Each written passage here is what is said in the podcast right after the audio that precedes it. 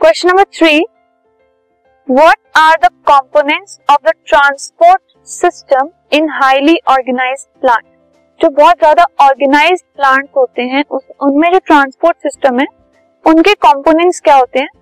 सो so, सिर्फ़ दो components होते हैं प्लांट्स के जो कि कंडक्टिंग टिश्यू के टाइप के होते हैं वो है xylem and phloem so xylem क्या करता है प्लांट्स में?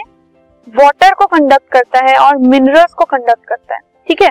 सो so, जाइलम का काम होता है वाटर और मिनरल्स को ट्रांसपोर्ट करना जो कि वो सॉइल से ऑप्टेन करता है। सो so, सॉइल से वो कैसे ऑप्टेन करता है? रूट्स के थ्रू जो रूट्स हैं वो सॉयल के थ्रू क्या करती हैं? वाटर और मिनरल्स को अब्सॉर्ब कर लेती है ठीक है? फिर जब रूट्स ने उनको अब्सॉर्ब कर लिया तो सारे बॉडी पार्ट तक पहुँचाने का काम होता है जाइलम का। सो so, जितने भी प्लांट के और पार्ट होते हैं रूट से जो वाटर अब्सॉर्ब किया रूट्स ने सॉइल से और जो मिनरल्स अब्सॉर्ब किए फिर जाइलम क्या करता है उस वाटर को और उन मिनरल्स को प्लांट के बाकी सारे पार्ट्स में ट्रांसपोर्ट करता है। नाउ फ्लोएम फ्लोएम का काम होता है फ़ूड मटेरियल्स के ट्रांसपोर्ट का ठीक है?